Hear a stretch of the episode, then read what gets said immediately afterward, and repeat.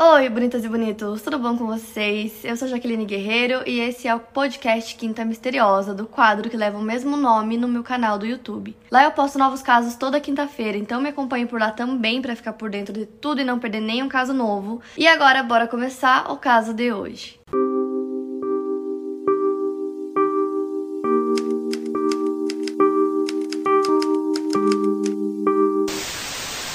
Vocês estavam me pedindo muito, muito, muito por casos solucionados. Vocês sabem que os que eu mais gosto são os não solucionados. Mas tem um caso que já tá na lista faz um tempo e é o caso que eu vou contar pra vocês hoje. Que é o caso da Sophie Louise Huck, que nasceu no dia 27 de maio de 1988, em Cheshire, Inglaterra. No dia 29 de julho de 1995, a Sophie, que tinha 7 anos na época, estava visitando alguns parentes com a família dela no país de Gales. Mais especificamente em Landuno, não sei se assim que se pronuncia, mas mas enfim, ela foi para lá com a família dela para comemorar o aniversário da sua prima. Então, nesse mesmo dia, dia 29 de julho, a Sophie com seus outros primos, era um dia quente, é, todos eles decidiram brincar na piscina inflável que estava no jardim, no quintal é, dos tios dela. Então, todas as crianças estavam lá brincando e eles estavam usando só é, as roupas íntimas. E como era aniversário da prima da Sophie, as crianças começaram a ter ideias do que eles poderiam fazer e eles quiseram é, acampar no quintal quintal, então é bem coisa de criança, né? Tipo, acampar no quintal da própria casa. Então eles pediram pros pais e eles deixaram, então eles estavam muito animados que eles iam acampar e estavam falando muito sobre isso. Então os tios da Sophie montaram é, uma barraca para eles no quintal. E aí eles colocaram os sacos de dormir,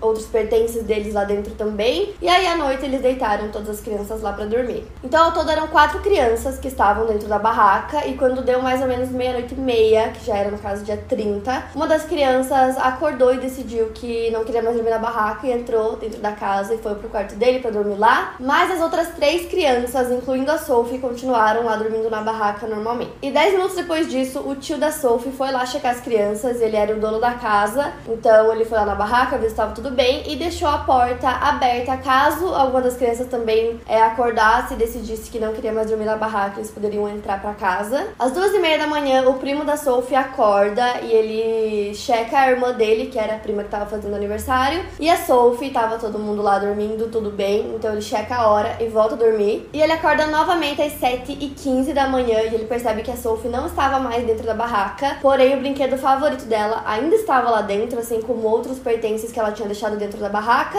Então ele imaginou que ela tinha entrado na casa pra ir no banheiro ou alguma coisa assim, ou quem sabe ficou com fome, decidiu entrar. E aí ele decide sair da barraca pra ver onde a Sophie tá. E logo que ele sai, ele percebe que o saco de dormir dela ela tava bem na frente da barraca, tipo, jogado assim na frente, mas ela não tava ali. Então ele entra na casa, procura por ela, não acha ela em lugar nenhum, e aí ele acorda os seus pais, os seus tios, para dizer que a Sophie não tava lá. Todos os adultos que estavam na casa começam a procurar pela Sophie em todos os lugares, dentro da casa, no quintal, é, pelas redondezas ali para ver se encontram, mas nada, nem sinal dela. Então depois de já um tempo procurando por ela nesses lugares que eu falei, por perto da casa, na rua, em locais próximos e não terem achado nada, eles ligam ligam para a polícia para dizer que ela estava desaparecida às 8h20 da manhã. Porém, já era tarde demais. Antes mesmo que eles ligassem para a polícia para relatar o desaparecimento da Sophie, eles já tinham encontrado o corpo dela. Quem encontrou foi o Jerry Davis, um homem de 55 anos. Ele estava caminhando pela manhã com seus dois cachorros em tipo uma praia que também tinha uma espécie de piscina para crianças. Eu vou colocar uma foto para vocês entenderem melhor. Então ele estava caminhando por ali até que ele notou algo que parecia um manequim. Aí os cachorros dele começaram a latir muito, ficaram muito agitados. Ele achou que o comportamento dos cães era bem estranho, porque eles eram bem calmos, do nada ficaram agitados latindo muito. Então ele foi chegando perto do que ele achava ser um manequim, mas quando ele chegou bem perto, ele percebeu que era o corpo de uma menininha. O corpo da Sophie estava nu e super pálido, então ele tirou a camisa que ele estava usando e colocou em cima do corpo para não ficar exposto daquela forma. E aí ele foi em um orelhão, se eu não me engano, mais próximo que tinha ali, já ligou para a polícia para relatar que ele tinha encontrado o corpo de uma criança. Então a polícia foi até lá e levou o corpo para identificação e também para que eles pudessem fazer uma autópsia e descobrir qual foi a causa da morte. Mais tarde naquele dia, a família da Sophie foi até a delegacia para fazer a identificação do corpo. A Sophie foi brutalmente atacada, ela tinha ossos quebrados, o braço direito e o tornozelo direito também quebrados. Ela tinha hematomas por todo o corpo, no rosto, na cabeça, que foram causados por golpes, então provavelmente tapas e socos, o que é horrível. Ela era uma garotinha de 7 anos de idade. A Sophie também teve uma hemorragia interna e todas as lesões que encontraram no corpo dela foram sofridas enquanto ela ainda estava viva. A doutora White, que foi uma das médicas que examinaram o corpo da Sophie, disse que no momento do ataque ela sentiu tanta dor que ela deixou marcas de dentes nos dois lados da língua e dentro do lábio inferior, porque ela mordeu assim com muita força, porque ela estava sentindo muita dor. Os médicos compararam os ferimentos que ela tinha com um acidente de carro para vocês terem noção como eram severos. E além de tudo isso, ela também foi abusada sexualmente.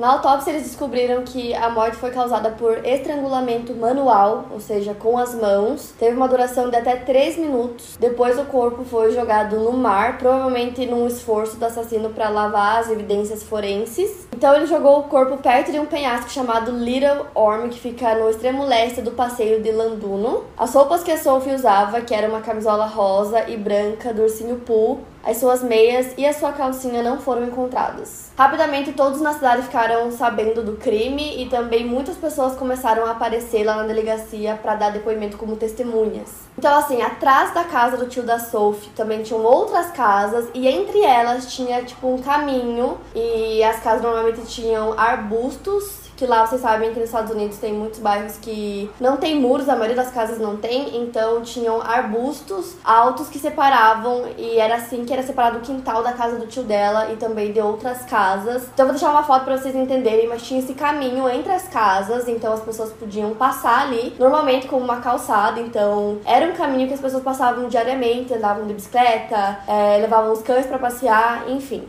E muitas das testemunhas disseram que naquele dia eles viram um homem que era super alto, tinha cabelo castanho e bigode, e ele passou por esse caminho entre as casas várias vezes naquele dia, passou de bicicleta, ele ia e vinha. E uma dessas testemunhas disse até que viu ele parado bem atrás é, da casa do tio da Sophie. Então, ali naqueles arbustos, dava direto pro quintal, que era onde as crianças estavam brincando durante toda a tarde na piscina. Então, ela disse que viu aquele homem parado ali, ele meio que tava tentando enxergar entre os arbustos. E aí ela achou muito esquisito e foi lá falar com ele. E ela perguntou o que ele tava fazendo ali, porque obviamente era uma coisa muito estranha, muito suspeita. E ele disse que tinha deixado cair dinheiro ali e ele tava procurando. Mas como várias pessoas relataram ter visto esse homem lá, né, atrás da casa do tio da Sophie, tentando olhar o que tinha ali, é, ele provavelmente passou ali várias vezes e também ouviu as crianças com certeza é, falando como elas estavam animadas, que eles iam acampar à noite era aniversário da prima da Sophie. Então, já que ele estava tentando observar as crianças ali, ele com certeza viu a Sophie, viu as outras crianças e ouviu os planos que eles tinham. Dentre todas as testemunhas que viram ele nesse dia, uma delas conseguiu identificá-lo. Ele era Howard Hughes, de 30 anos de idade, e a polícia prendeu o Howard na casa da mãe dele, onde ele morava, por volta das 4 horas da tarde do mesmo dia que o corpo foi encontrado. O Howard era um homem bem respeitado na vizinhança, é, ele era empresário e assim, ninguém tinha nada de ruim para falar sobre ele, pelo menos não na época do caso, mas obviamente eu fui a fundo na história dele para descobrir quem era esse homem. O Howard era o caçula de quatro filhos, ele tinha três irmãs mais velhas e o seu pai era um rico empresário que dirigia uma empresa de construção. Ele nasceu com um distúrbio genético que o levou a crescer a um ritmo anormalmente rápido e além disso ele tinha bem mais testosterona do que um homem normal. E quando um homem tem testosterona em excesso pode causar alguns sintomas como agressividade e Ao iniciar a escola em 19 1969, rapidamente ele ganhou uma reputação de ser extremamente agressivo com todos os outros alunos aos 11 anos de idade, ele já era bem mais alto do que todas as outras crianças, ele era muito alto e por conta da doença que ele tinha, ele se desenvolveu muito mais rápido. Ele foi expulso de várias escolas por conta do seu comportamento agressivo com os outros alunos, e a maioria dessas escolas eram particulares. Então, em uma dessas ocasiões, o pai do Howard foi até a escola pedir pro diretor não expulsar o filho dele, e aí ele até ofereceu é, pagar duas mensalidades da escola por mês para que ele ficasse com o filho dele na escola, porque ele já havia sido expulso expulso várias vezes, mas o diretor recusou porque o Howard era considerado perigoso para os outros alunos. E o Howard tinha alguns amigos na escola que eram tão problemáticos quanto ele, e eles tinham uma brincadeira onde eles roubavam itens da escola e de pessoas, e eles costumavam roubar mais bicicletas E eles levavam essas bicicletas para casa do Howard e vendiam elas lá no jardim da casa dele. Depois de um tempo, seus pais se divorciaram e ele foi morar com a mãe. Ao todo, Howard foi expulso de quatro escolas e ele chamou a atenção da polícia pela primeira vez em 1981, quando ele tinha 16 anos, quando ele pegou um menino de 7 anos e levou ele para uma casa abandonada. Lá ele se expôs para esse menino, depois o estrangulou com tanta força que ele ficou inconsciente e teve que ir para o hospital. E por conta disso, ele foi condenado por agressão e colocado em liberdade condicional. Aos 19 anos de idade, ele já tinha 17 casos na sua ficha criminal. Um tempo depois, ele saiu de casa e se mudou para um apartamento em Landune e começou uma longa briga com a sua vizinha. Ele ficava espiando por cima da cerca quando ela estava tomando sol e ele ameaçava explodir a cabeça dela com uma arma e tocava regularmente música muito alta. Em 85, ele foi brevemente internado em um hospital psiquiátrico, mas ele não conseguiu fazer nenhum progresso real lá. Então, de acordo com um amigo, ele continuou a andar pelas ruas da cidade, a olhar para as saias das meninas enquanto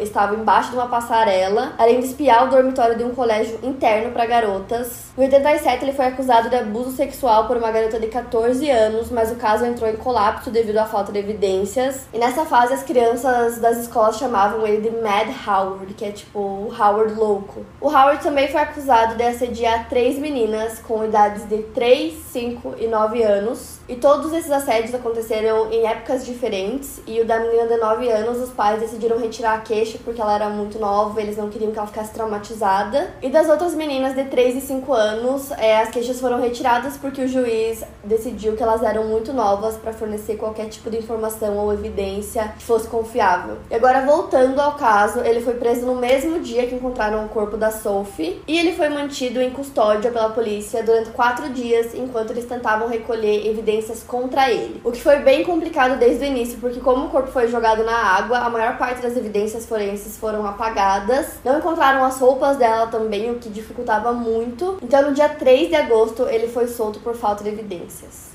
Mas aí, desde o primeiro dia que ele foi preso, a polícia começou a investigar toda a vida do Howard, investigaram a sua casa, os seus pertences, todos os seus eletrônicos em busca de provas. E no mesmo dia que ele foi solto, a polícia encontrou pornografia infantil no computador dele. Então, no mesmo dia que ele foi solto, ele foi preso novamente. E após sete horas, ele foi acusado pelo sequestro, estupro e assassinato da Sophie Hook. Então, acredita-se que ele ficou espiando as crianças naquele dia, no dia 30. Ele ouviu elas falando sobre o acampamento que elas iam fazer ali no quintal da casa. E aí ele voltou até lá à noite, de madrugada, e em algum momento, depois das três da manhã, provavelmente, ele conseguiu abrir a barraca e tirar a Sophie de dentro. Provavelmente ela ainda estava dormindo. É, ele conseguiu fazer isso sem acordar as outras crianças. E acredita-se também que no mesmo dia, mais cedo, ele tentou sequestrar outra criança, que era Alexandra Roberts, de 6 anos de idade. Ela estava andando de bicicleta em um parque que ficava a 4 minutos da casa dos tios da Sophie. Mas ela conseguiu fugir e aí ele provavelmente é, decidiu tentar sequestrar uma das outras crianças que ele havia observado naquele dia. Tower Hills foi a julgamento no Chester Crown Court no dia 24 de junho de 1996 e o júri não ouviu nenhuma evidência forense que ligasse Hills à morte de Sophie, mas eles receberam informações valiosas de três testemunhas. A primeira foi o pai do Howard, que se chama Gerald, e ele disse ao júri que o seu filho havia admitido para ele o assassinato logo depois que ele foi preso e mantido sob custódia em uma delegacia. Ele disse que ele admitiu dizendo: "Eu fiz isso, pai, eu preciso contar a alguém". A segunda testemunha foi Jonathan Carroll, um ladrão de 30 anos que estava na prisão no momento em que testemunhou. Ele disse ao júri que havia visto o Howard carregando um saco ao longo de uma rua de Landuno na noite do assassinato da Sophie e que parecia que tinha um corpo dentro. A terceira testemunha foi Michael Giddy, que foi condenado por agressão sexual a crianças.